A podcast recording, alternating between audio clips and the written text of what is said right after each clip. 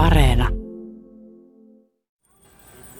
Fratelli e sorelle, buonasera. Luterilaisuus ei näy Bismillahirrahmanirrahim. päältä päin kovin paljon. In the name of God. On nuorempia perheitä. Selittelemättä I do not heed. It is this unseen power Ihminen kuolee kahdesti. Ensimmäisen kerran, kun sydän pysähtyy ja ruumiin toiminnot lakkaavat. Toisen kerran hän kuolee silloin, kun kukaan ei enää muista häntä. Kuolemaan on suhtauduttu eri aikakausina eri tavoin. 1900-luvun alkupuolella perheenjäsenet pesivät ja pukivat vainajansa arkkuun osana elämän kaarta, mutta myös surutyötä. 60-70-luvuilla puolestaan elettiin Suomessa todellista kuoleman kieltämisen aikaa. Entä tänään? Miten etäällä kuolema on nykyihmistä? Kuolema ilmiönä näyttää kiinnostavan. Pari viikon päästä järjestetään jopa kuoleman festivaali, jossa voi tanssia kuolemantanssia ja kirjoittaa oman itkuvirtensä. Horisontti kysyy, onko kuolema palaamassa elämään? Millaisia muutoksia länsimainen kuolemankulttuuri juuri nyt kokee? Hauta oli erittäin hyvässä kunnossa. Se maaperä äh, siellä Valamossa on semmoista sopivaa, että ne pyhänjäännökset säily. Tekstiilit oli äh, poissa ja maatuneet, ja, ja, äh, mutta luut kaikki löytyy ja sitten osa arkkua myös. Myöhemmin ohjelmassa kuulemme suomalaisittain ainutlaatuisesta tapauksesta. 50-luvulla kuolleen pyhän miehen hauta avattiin pari viikkoa sitten ja luut nostettiin ylös ortodoksisen Valamon luostarin hautausmaalta. Tästä siis ohjelman loppupuolella. Minä olen Ilona Turtola. Ja minä Anna Patronen.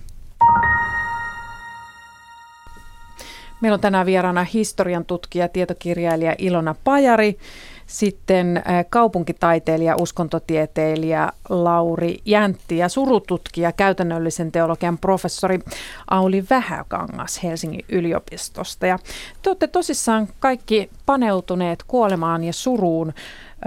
Voisi ajatella, että olette jollakin tavalla asiantuntijoita, niin kertokaa miten kuolema on alkanut teitä kiinnostaa. Kysytään ensin kuolemantutkijalta. Ilona Pajari. No kuolema on semmoinen yleis, yleisinhimillinen teema ja toki tässä on ollut myös aikanaan, kun etsin mielenkiintoista gradun aihetta, niin löysin tämmöisen vanhan kuolinilmoituksen, jossa todettiin, että Risto riutui riutumistaan, kuolo hiipi hiljalleen ja se, tutkijallehan on aina oleellista, että se kysymys on se, mitä ei ymmärrä, se mihin haluaa vastauksen. Ja tämä kuulosti musta niin erikoiselta tämä 20-luvun kuolinilmoitus, että sillä tiellä olen edelleen ja on, on niin monia eri näkökulmia, kun ihmiset kysyy multa näin 25 vuoden jälkeen, että etkö vaihtaisi aihetta. Mä, niinhän mä vaihdankin. et, et on, on, tota, on kuolema kokemusta, on tapakulttuuria, perinteitä, hallinnollisia, juridiikkaa, on teologiaa ja on ateismia ja on kaikkea mahdollista, mitä voi tutkia, että se ei, se ei lopu koskaan oikeastaan. Mm. Lauri Jantti, sä oot mukana järjestämässä tällaista kuolemanfestaria Ars Moriendi, niin mitenkäs sinä kiinnostuit kuolemasta? No mä ehkä vähän tuossa komppaan Ilona, että kuolema on, on tällainen e-, elämän perusmysteeri, mitä ei voi ammentaa tyhjiin. Ja varmaan on aina, aina jotenkin ehkä kiinnostanut semmoinen niin keskustelu kuoleman äärellä, että se on johtaa syviin eksistentiaalisiin keskusteluihin ja mä viihdyn jotenkin sellaisissa piireissä ja puheissa.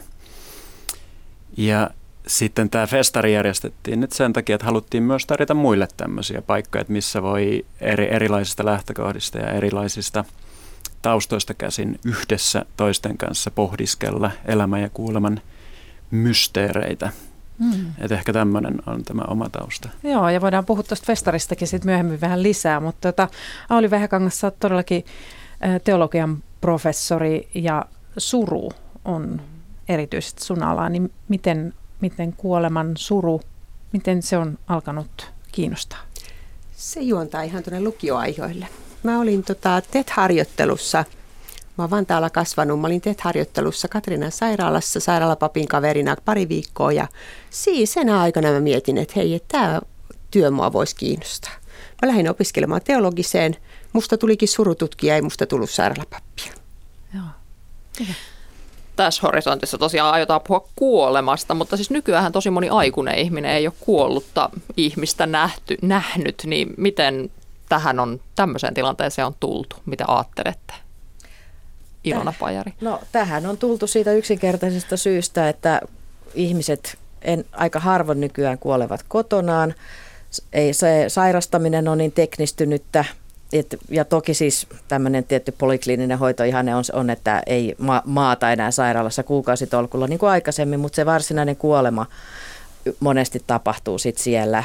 Ja, ja tähän tietysti saattohoito just pyrkii löytämään semmoisen kodinomaisemman tunnelman, tunnelman, mutta siinäkin sitten ihmiset, ei, ei se ole siellä mikään iso laaja porukka paikalla. Ja sitten tietysti tuolta Itäisestä ja Pohjois-Suomesta tämä tapa katsoa vainajaa ennen, ennen siunaustilaisuutta, niin ei ole kadonnut sinänsä mihinkään, mutta sekin on vapaaehtoista. Ja se sellainen luonteva, luonteva ja myöskin ihan pakon sanelema, että kun elettiin, synnyttiin, elettiin, kuoltiin kaikki siinä samassa, niin vainaja, vainajia tuli nähtyä, ei heitä katseltu ehkä innokkaasti, mutta kuitenkin siis se oli semmoinen peruskokemus, mutta nykyään me tavallaan piipahdetaan sairaalassa viera, vierailemassa kuolevan luona ja me piipahdetaan vainajan luona ja piipahdetaan hautajaisissa. Me ei enää saateta vainajaa kotoa sinne hautaan, vaan tämä on tämmöistä visiteeraamista ja sitten ihmiset voi myös valita sen pois, että he eivät enää sitten sitä tee.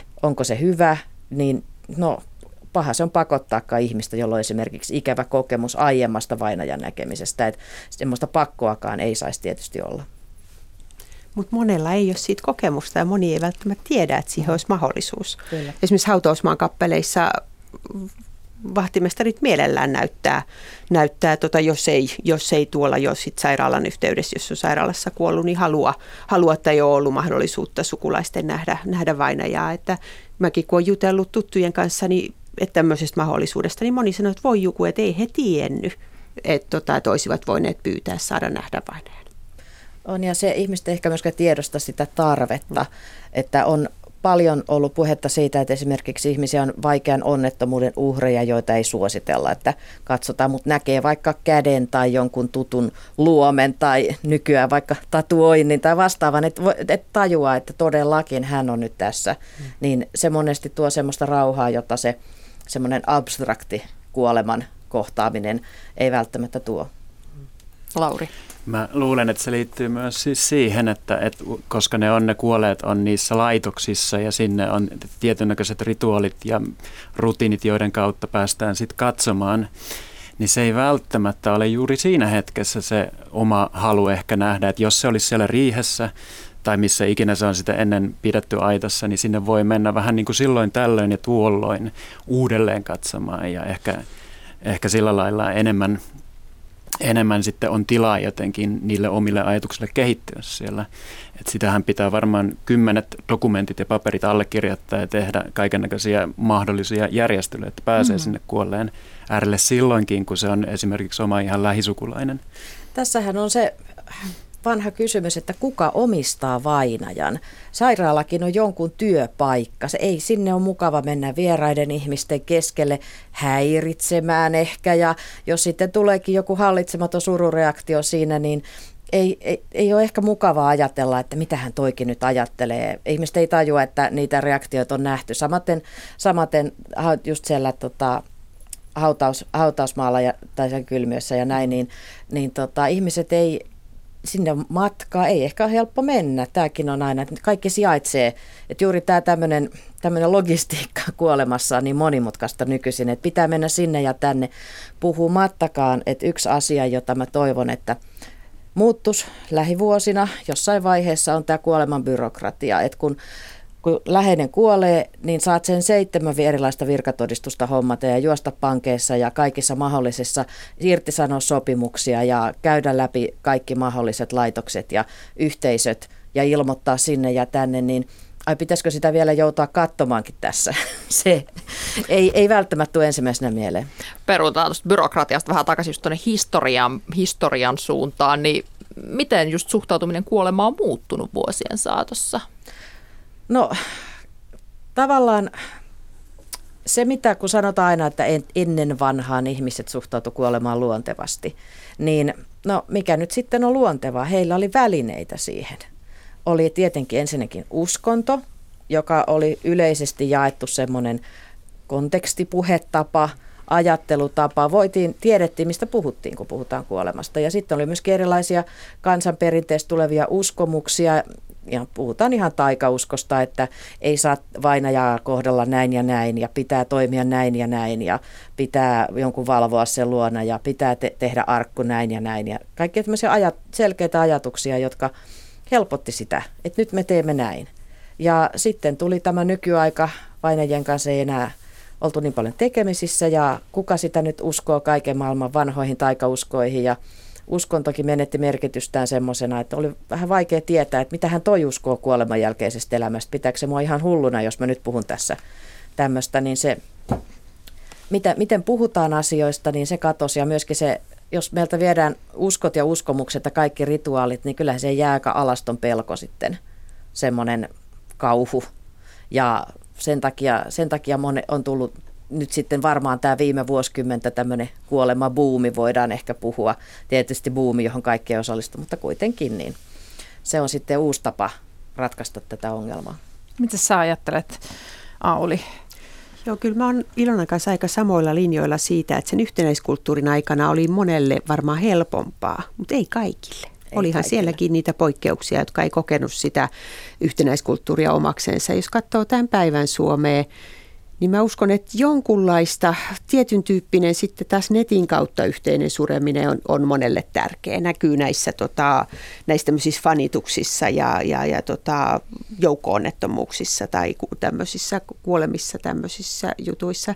Mutta tota, jos mä palaan siihen yhtenäiskulttuurin aikaan tai vielä 10-20 vuotta sittenkin enemmän, niin mikä ton, mitä Ilona kuvasit, niin sen lisäksi niin virret on ollut semmoiset, jotka on tuonut lohdutusta. Eli silloin kun ei niin kuin kuoleman vierellä, kuoleva ihmisen vierellä niin kuin sanat enää ole riittänyt, niin on paljon veisattu virsiä. Ja mä uskon, että tämän tilalle me tarvittaisiin jotakin. Virret ei enää nuoremmalle sukupolvelle ole samalla tavalla niin tuttuja, niin niistä, että se tullut lohdutus ei ole enää samanlainen. Että mikä se on yhdistävä musiikki tai joku muu yhdistävä asia, joka voisi tuoda lohdutuksen silloin, kun ei enää löydä sanoja ja sanat ei riitä. Mm. Mä palaan vielä tuohon kuoleman näkyvyyteen ja siihen, että meillä on tosissaan sukupolvi, joka ei ole välttämättä nähnyt koskaan kuollutta. Niin tota, milloin tapahtuu semmoinen käänne, että kuolema niin kuin ikään kuin tästä meidän arjesta jotenkin siivottiin pois näkymistä? Et miten ilmeisin tähän, tämä sairaalalaitos on, on, on niin kuin ollut merkittävä juttu? No se Suomeen tuli kattava keskussairaalaverkko 1960-luvulta alkaen. Ja tässä on tietenkin tämä maaseudun ja kaupungin ero, että kaupungeissa oli paljon enemmän erilaisia ammattiryhmiä, hautaustoimistot aloitti ja, ja sitten just tämä sairaalassa kuoleminen oli yleisempää, mutta vasta sitten voi sanoa 60-luvun murros myöskin irrotti ihmisiä kotiseudultaan. Se on jännä, miten nykyään puhutaan aina sotavuosista semmoisena, mutta kyllä se 60-luvun suuri muutto – on ollut se iso asia, että ihmis, on se yhtenäiskulttuuri murtunut oikein todenteolla. Just esimerkiksi se, että ne oman perheen ja suvun hautausmaat jäi sinne kotiseudulle. Ja tämä suuri kysymys, mihin minut haudataan, mm-hmm. on edelleen ja siitä varmaan riidellään aika paljonkin.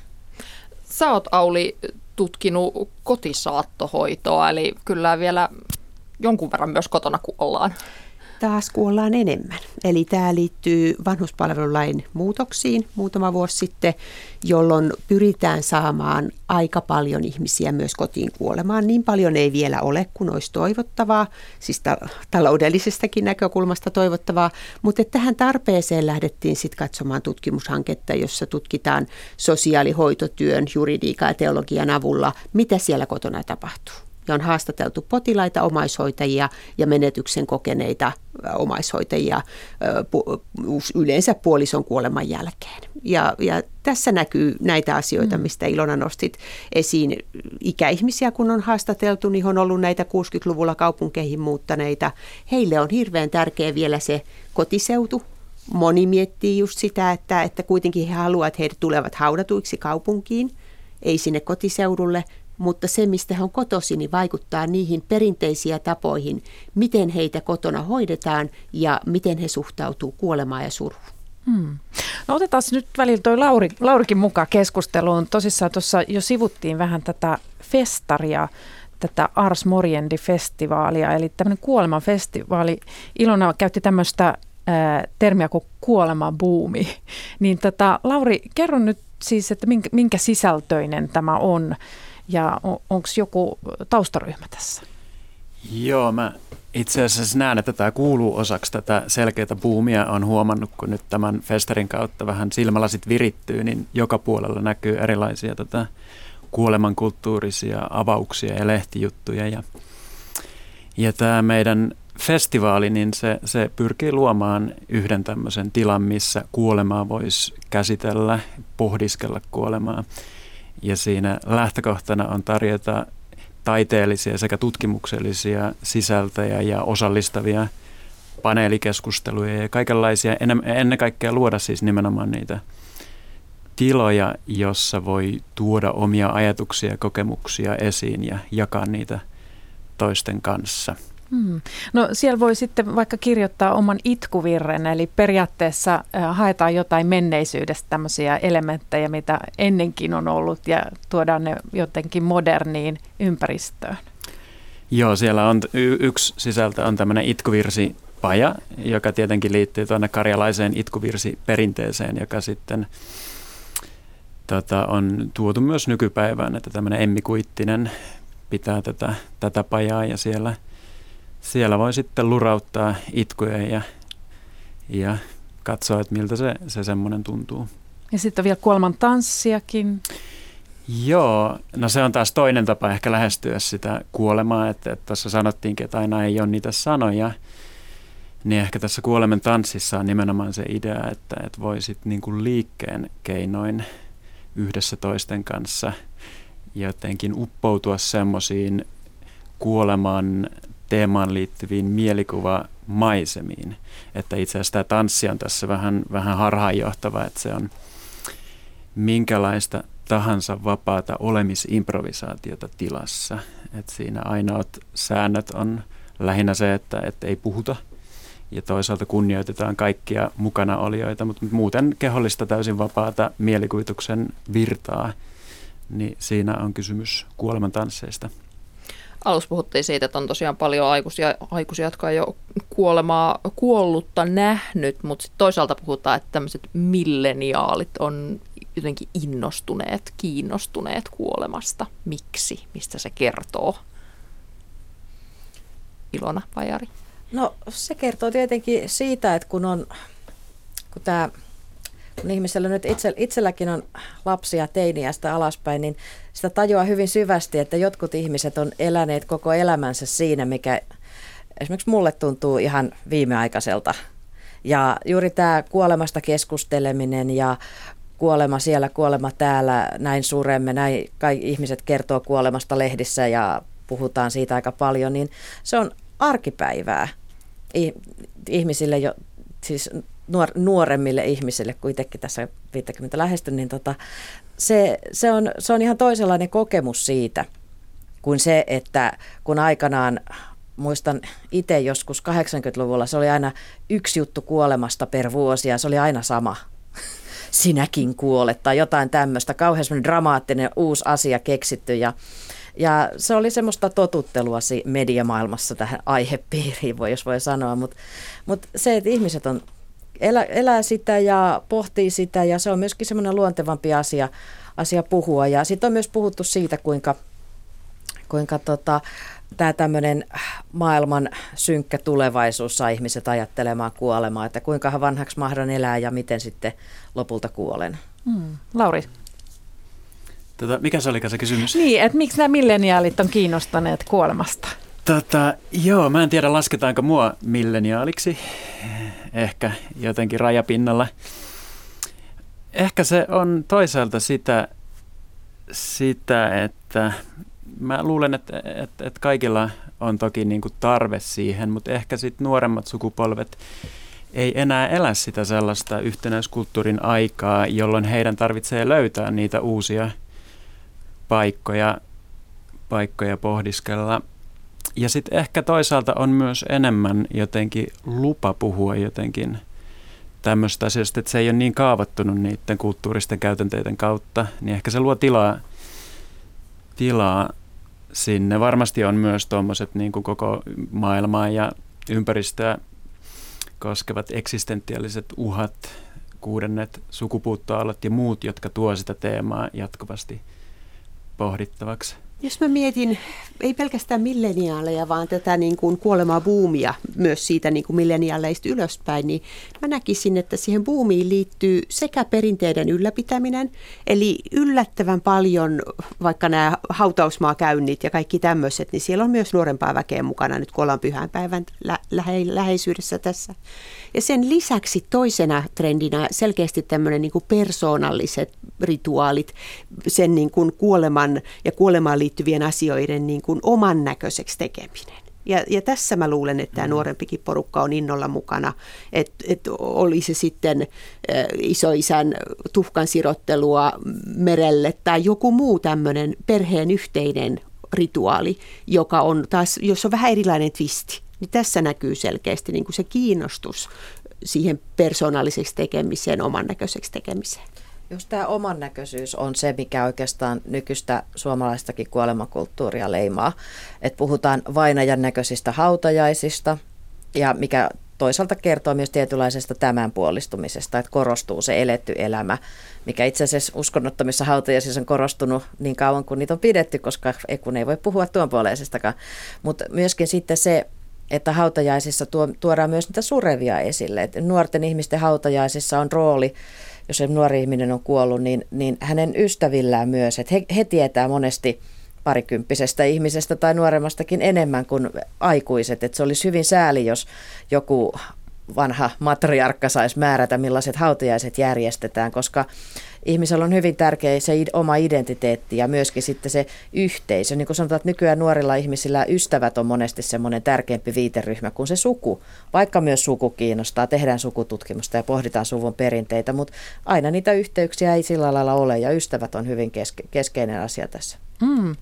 Mä mietin vielä, tota noin, kun tota, puhuttiin tästä aiemmin tästä uskonnon roolista liittyen kuoleman käsittelyyn ja ennen se tietenkin kirkko on aika pitkälti sanellut sitä, että, että mitä niin kuin ajatella kuolemasta ja näin, mutta mistä, mistä milleniaali hakee tähän kuoleman käsittelyyn välineitä? Et mietin, että voisiko se olla tieto, taide, ää, mitä muuta, tiede?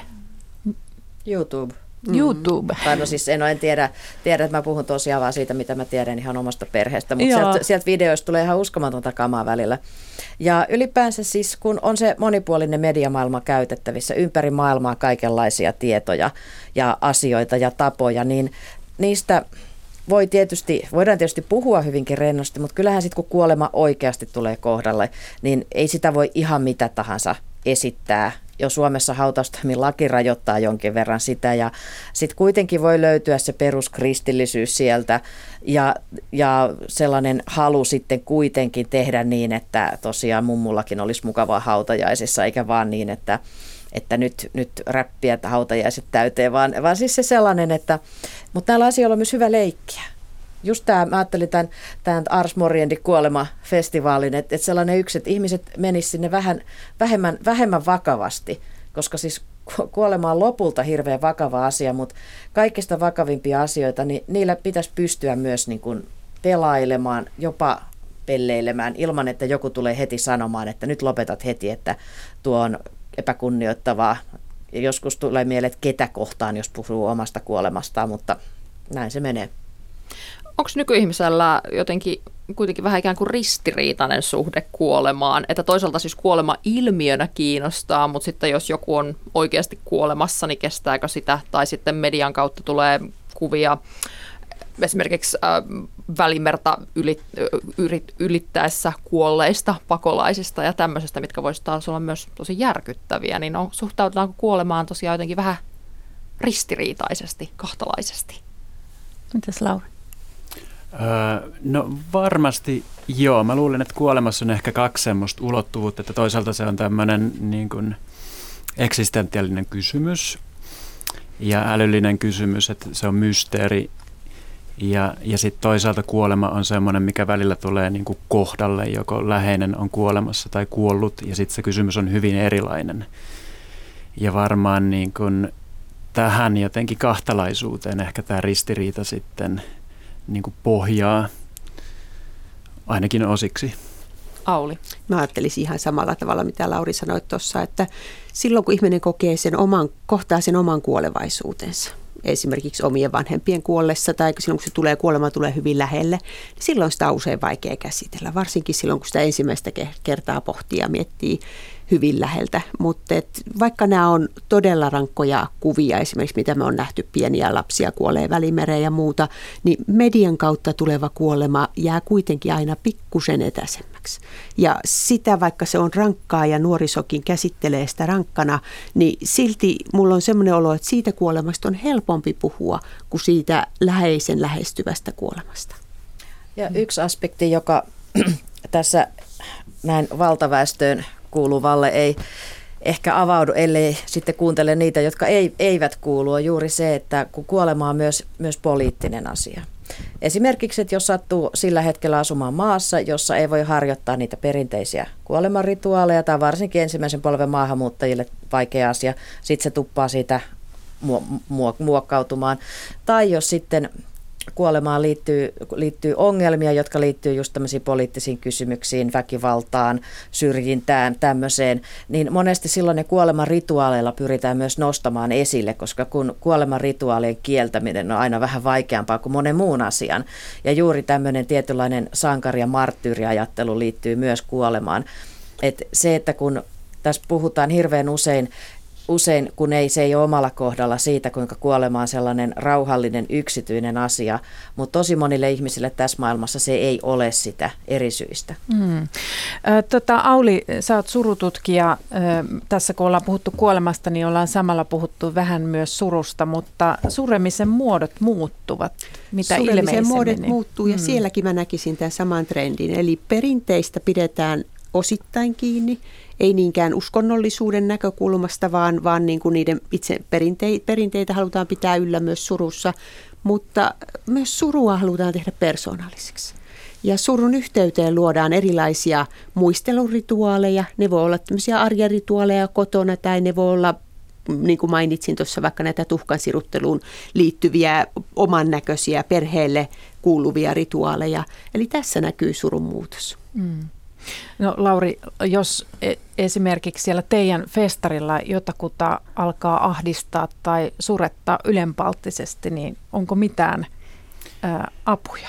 On mietitty totakin asiaa, että toisaalta meidän, meidän niin kuin suurin osa sisällöistä on osallistavia, eli niihin jo itsessään kuuluu sisäänrakennettuna se, että, että, että keskustellaan ja pohdiskellaan toisten kanssa, jolloin sille surun tai tunteiden ilmaisulle on tilaa. Mutta sen lisäksi on vielä sit haluttu tarjota keskusteluapua e- erityisesti siellä, että on sitten psykologeja esimerkiksi mukana siellä, että jos nyt oikein ahdistaa, niin sitten on joku, joka voi ohjata ehkä sitten, tai keskustella, mutta myös ohjata sitten eteenpäin, että jos oikeasti tarvitaan, on vaikka jotain traumaattista pohjalla, niin sitten eteenpäin siitä. Surusta ja kuolemasta, mitä sä Auli omien, oman tutkimuksesi perusteella, tutkimuksesi perusteella olet havainnut, onko niin voimakas suru, niin onko se isompi tabu kuin kuolema? Meidän hankkeessa näyttää siltä, että surusta on paljon helpompi puhua kuin kuolemasta. Eli saattohoitovaiheessa potilas ja omainen, niin osa, osan on ollut helppo puhua kuolemasta, osan ei. Mutta kaikkien näiden meidän haastattelu, haastateltavien omaisten, niin heidän on ollut suht helppo puhua surusta. Osa ei käytä surusanaa, osa puhuu yksinäisyydestä, osa puhuu ikävästä, sen kautta puhuu siitä surusta, mutta kyllä se suru on niin kuin leskelle varsinkin pitkän liiton jälkeen, niin se on niin käsin kosketeltava, että siitä he haluavat puhua. Mitä, millaisia kokemuksia on ollut? Onko, miten surevaa kohdataan? Kokeeko ihmiset sen millä tavoin? Aika moni kokee näin, että heitä jaksetaan kohdata kuukauden verran ja sen jälkeen sanotaan, että no, että palaa nyt normaali elämään, että, että, että sun suruhan on nyt jo surtu. Eli, eli läheiset ei jaksa sitä prosessia niin pitkään kuin sureva haluaisi kertoa. Joo, tämä, on, tämä on ihan, ihan omakin kokemukseni, että siitähän on jo kaksi kuukautta meitä terapiaan. Ja se, mikä oli hauska, kun mä olin tuolla, tuolla tota Englannissa tämmöisessä kuolematutkimuksen konferenssissa, jossa puolalainen tutkija kertoi, että Puolassa niin kun surulle annetaan kolmesta viiteen vuotta ja sitten sen pitäisi olla käsitelty. Niin mä en voinut muuta kuin todeta, että Suomessa se standardi on kaksi vuotta ja todella reippaat ihmiset, jotka arvelevat, että he kyllä selviävät tästä vuodessa, niin, niin tota, että jollain lailla juuri se, ja toisaalta sitten kyllähän niin kuin surututkimuksessa on, on päästy siitä tästä vaiheteoriasta eteenpäin ja siitä, että pitäisi irtautua. Että vainajahan saa ajatella ja ihan niin pitkään kuin haluaa, mutta sitä ei ehkä sitten ympäristö ymmärrä. Ja eikö se vähän ole kärjistää näin, että vainajan kanssa saa vaikka jutella lopun ikänsä, kunhan se vainaja ei puhu ikäviä eikä ahdista ne keskustelut. Että et tämäkin on se, että et tavallaan on niin kuin ammattilaisten keskuudessa on sitä ymmärrystä jo hirveän pitkälti, mutta kauhean paljon on niin kuin tuolla niin sanotusti ulkomaailmassa sitä semmoista, että vieläkö sä jankutat siitä. Ja kuitenkin se ihminen hirveän hitaasti, koko elämä muuttuu siinä, kun tosi läheinen ihminen kuolee. Kaikki ne rituaalit, rutiinit, niin se on jotenkin todella raakaa ajatella, että siitä niin kuin parissa kuukaudessa mm. Selviäisi. Ja sitten toisaalta me ehkä eletään semmoisessa yhteiskunnassa, joka on kauhean ratkaisukeskeinen, ja tämä varmaan myös vaikuttaa ihmisiin niin, että he rupeavat ratkaisemaan sitä toisen surua, ja eihän tunne tai mikä, mikä tahansa suru tai muu tunne ole ratkaistava asia, joten miksi, miksi sitä ei voi antaa vaan olla ja kuunnella siinä. Hyvä. Hyvä. Kiitos, kiitos näistä viisaista sanoista Lauri Jäntti, Auli Vähäkangas ja Ilona Pajari. Tämä meidän yhteinen aikamme päättyy tähän.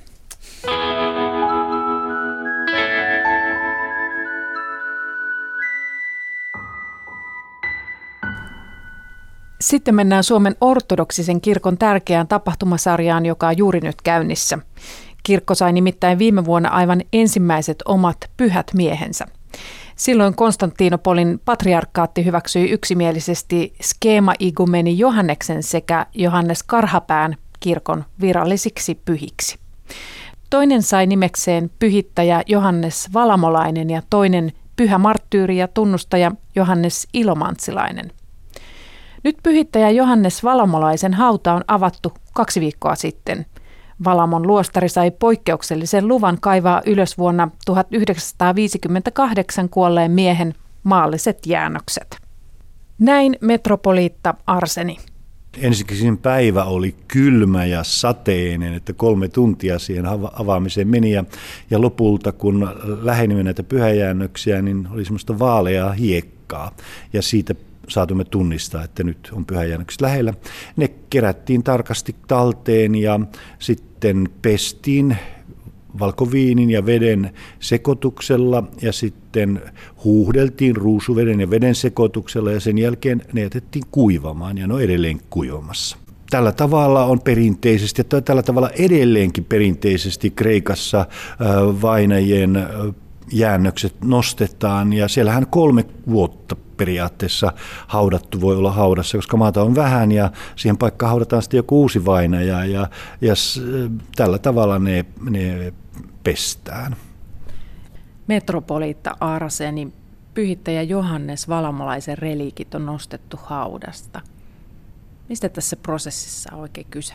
Kyse on ortodoksisen kirkon ja myös katolisen kirkon perinteestä, eli pyhänjäännöksiä kunnioitetaan ja kun joku henkilö, joka on pyhästi elänyt, hänet on todettu pyhän joukkoon kuuluvaksi, niin hänen pyhänjäännöksensä nostetaan esiin kansan kunnioitettavaksi. Kuka oli pyhittäjä Johannes Valamolainen? Hän oli Joan Alekseev ja Kubkan kylässä 1870-luvulla syntynyt, siis Tverin kuvernementissa ja mm, tällaista ihan maataloustaustaiden henkilö. Ja, ja sieltä hän lähti sitten veljensä perustamaan kapakkaan töihin Pietariin. Ja siellä sai tietoa Valamosta ja hakeutui Valamon luostariin. Ja sitten 1910 vuonna munkiksi vihittiin ja sitten hänen elämänsä värittää luostari, luostarikausi ja luostaritausta. Mutta hän on niin merkittävä henkilö, että, että hänet todellakin liitettiin kirkon pyhien joukkoon, eli hänestä tuli ortodoksisen kirkon pyhimys. Mitä tämä tarkoittaa? No se nyt tarkoittaa sitä, että jos katsomme taivaalle, niin siellä on tähtöisiä, jotka loistavat eri eh, vahvuusasteilla ja näin on myös ihmisten keskellä, että toiset loistavat enemmän, välittävät enemmän Kristuksen valoa. Ja hän on sitä välittänyt todellakin eh, elinaikanaan lohduttaen, auttaen, opettaen hengellisiä ohjattaviaan, mutta hänen vaikutuksensa jatkuu myös, koska hänen näille hengellisille ohjattavilleen lähettämiä kirjeitä on julkaistu usean kirjan muodossa ja monilla eri kielillä, eli se vaikutus on edelleen jatkuu ja on hyvin laaja.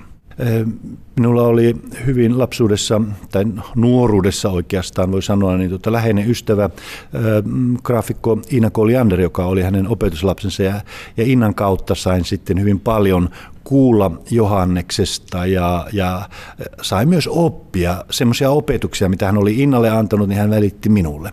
Ja myös sitten tietenkin tämä satuttava kohtalo, mikä on toisen pyhän Johannes Karhapään, eli Johannes Sonkajarantalaisen kohdalla, niin kyllähän ne on koskettaneet vahvasti, että kyllä tämä vuosi jää vahvana ja merkittävänä meidän kirkkomme historiaan. Ja henkilökohtaisesti itse, koska olen ollut siinä komissiossa puheenjohtajana, niin kyllä se on ilon aihe, että tämä, tämä prosessi on saanut myönteisen päätöksen ja myös voi tuntea, kuinka kansa on sitten iloinen, koska näissä molemmissa tapahtumissa sekä Valamossa että Sonkajan rannassa on, oli valtavan paljon satoja, satoja ihmisiä paikalla juhlistamassa tätä pyhien joukkoon liittämistä. Amen. Pyhä Jumala, pyhä väkevä, pyhä kuolematon, armahda meitä. Pyhä Jumala, pyhä väkevä, pyhä kuolematon, armahda meitä. Pyhä Jumala, pyhä väkevä, pyhä kuolematon, armahda meitä.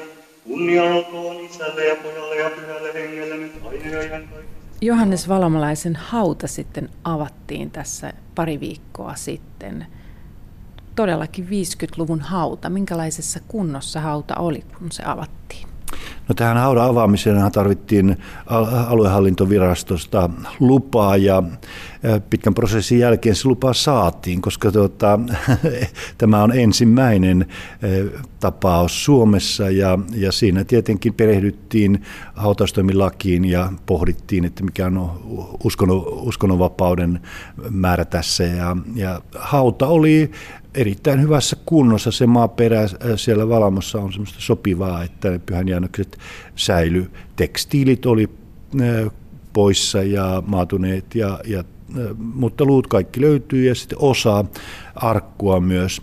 Aluehallintoviraston lupaanhan ei kuulu jakaa näitä pyhänjäännöksiä, näin ollen ne jäävät kokonaisuutena sinne Valamon kirkkoon, joka verrataan sitten uudelleen hautaukseen lain puitteissa. Ja nämä arkun kappaleet ovat taas kosketusreliikkejä, joita voidaan sitten jakaa eri pyhäkköihin anomuksesta.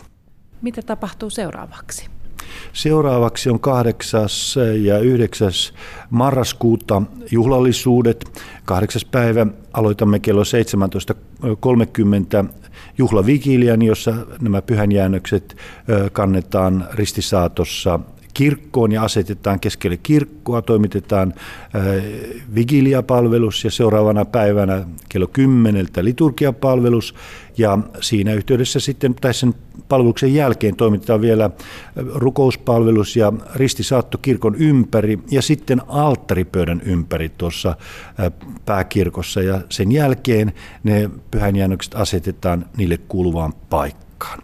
Mutta tämä ristisaattohan sitten toimitetaan aina vuosittain hänen muistopäivänään, mikä on, on viides päivä kesäkuuta. Eli hänen kuolinpäivänsä on hänen muistopäivänsä. Nämä pyhäjäännökset puetaan vielä tämmöisen erityisen skeemamunkin asuun, niin minkälainen se on? No se on semmoinen asu, jota hän käytti elinaikana, että periaatteessa palautetaan, palautetaan sen tyyppisen va- vaatetuksen, mitä hänellä oli elinaikana. Ja myös epitrakiili, koska hän oli äh, igumeni ja näin ollen pappi, että hänellä on tämmöistä papillinen tunnusmerkki myös siinä. Ja nämähän on myös semmoisia kosketusrelikkejä, nämä vaatteet. Niitä äh, tiettyjen vuosien jälkeen vaihdetaan ja sen jälkeen ne, ne tässä hänen pyhän jäännöksien yllä olleet vaatteet paloitellaan ja jaetaan seurakuntiin. Eli semmoiset esineet, vaatteet, joita hän on käyttänyt eläessään tai sitten joilla nämä hänen pyhäjäännöksensä on puettu. Se on kosketusrelikki. Ja myös arkun, arkun palat, koska hän on siinä arkussa maannut, niin ne on kosketusrelikki. Metropoliitta Arseni, miten ainutlaatuisesta tapauksesta, tapauksesta tässä on kyse? Maailmanlaajuisesti tämä ei suinkaan ole äh, ainutlaatuinen, mutta Suomen mittapuussa tämä on ainutlaatuinen, koska Suomen ortodoksinen kirkko on tähän saakka ollut ainut paikalliskirkko, jolla ei ole omia pyhiä, mutta nyt tämä, tämä puutos on poistunut ja voimme siitä todellakin iloita. Merkittävää on myös, ei pelkästään Suomen ortodoksien kirkon, vaan ylipäätänsä ortodoksien maailman kannalta, että pyhittäjä Johannes Valamolainen liitettiin pyhien joukkoon, koska hän on monessa maassa ollut ja kunnioitettu pyhänä näiden hänen opetustensa vuoksi.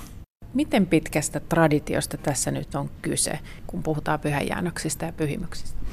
Tämä traditio pyhäjäännöksistä, tämähän on ihan varhaiskirkon kirkosta lähtöisin ja apostolis, apostolisesta ajasta lähtien. Ja mm, kirkollahan on monia varhaiskristillisiä pyhäinjäännöksiä hallussa, erityisesti Italiassa, joka ennen kirkkojen eroa niin kristillinen maailmahan oli yhtä ennen 1054 vuotta ja heillä on, on paljon vanhoja pyhänjäännöksiä ja niin oli myös idän kirkolla, mutta tietysti historialliset vaiheet, äh, ristiretket ja Konstantinopolin hävitys ovat vaikuttaneet, että toisuskoiset ovat, eli muslimit ovat niitä hävittäneet. Miten tavallisen ortodoksi kristityn tulisi suhtautua näihin pyhänjäännöksiin?